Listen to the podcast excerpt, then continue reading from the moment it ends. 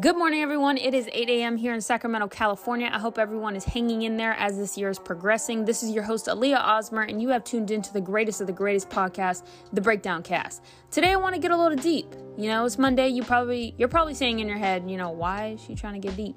Well, first and foremost, this is what I do, and second, this topic is a bit unpopular, so I thought I'd shed some light on it we all have an ego part of us, right? And our higher self. The definition of ego is a person's sense of self esteem or self importance. Our higher self is a term associated with multiple belief systems, but in basic premise describes an eternal, omnipotent, conscious, and intelligent being who's one's real self. In essence, our authentic self.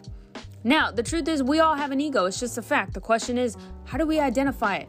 An example would be, you know, how your ego responds to discipline for the first time. Let's say you have to, you know, get up at a certain time in the morning to get some things done or be somewhere. That alarm goes off at, say, 5 a.m. and you don't feel like getting out of bed. You just, you know, want to sleep longer. The bed is warm. You're warm, right?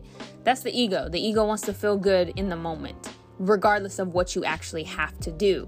You know, that's funny. Uh, that happens to me in the morning sometimes. I've been training my dog to sleep in her own bed, right? And after my alarm goes off, you know, at 5:30, I turn it off and I start, you know, getting my mind right to get out of bed. My dog likes to, you know, she likes to, you know, get out of her bed and then walk around my bed to like, you know, jump on the bed and cuddle with me. But I already know once she does that, I'll get too comfortable and I want to go back to sleep. That's what I call an enabler to my ego. Another example would be you probably don't like how somebody looked at you in the store, so now you got to approach them, or you know, you just spend the rest of your day wondering why they looked at you like that. You know, when in reality, they probably weren't. Or maybe they wondered where you got your Captain America t-shirt, bro. Like I don't like I don't know. You you wouldn't know because you think it's all about you. Ego. Okay? When nobody likes your picture in the first 10 minutes of posting, that's ego. Okay? We believe certain things have to do with us when people in this world ain't even tripping off of you like that, man. I'm I'm gonna say this once: the world does not revolve around you. I learned through my research in reading, uh, you know, that the ego is insecure. You know, do your research. Don't take this as the truth, but the ego is not who we truly are. I got, you know, I got two quotes for y'all co- corresponding with this point. Albert Einstein said, "The more the knowledge, the lesser the ego. The lesser the knowledge, the more the ego. In essence, the more you know, the less you you're going to think about yourself so much and think about how things are going to benefit you and stuff." And Alan Watts, an intelligent British philosopher, said the biggest ego trip is getting rid of your ego. And of course, the joke of all, the joke of it all is that your ego does not exist. Now, let's get into our higher self and why it's important. Well, first and foremost, our higher self is something we got to tap into and be patient with. The ego is impatient, okay? This part of our, our higher self is our intuition, those gut feelings that you get when you feel something is off with a person or situation, but you can't quite put your finger on it.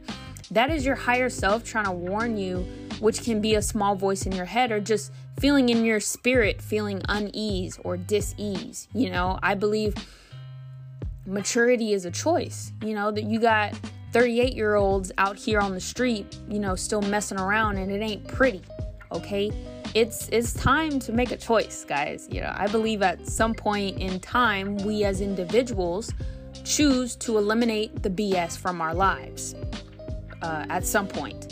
You know, the miscellaneous things that are not taking you anywhere in life are going to be removed from your life. That's why when you hear people say, Yeah, I don't drink, smoke, or party anymore because I have things I want to pursue in my life, or Yeah, I stopped eating that way because I realized how bad it was for my health. This is your higher self making changes and aligning your life to become the best version of you. That's that's the progress that needs to happen in your life. That's the side of us that needs to get more in tune instead of our you know, external desires, validations, and instant gratifications.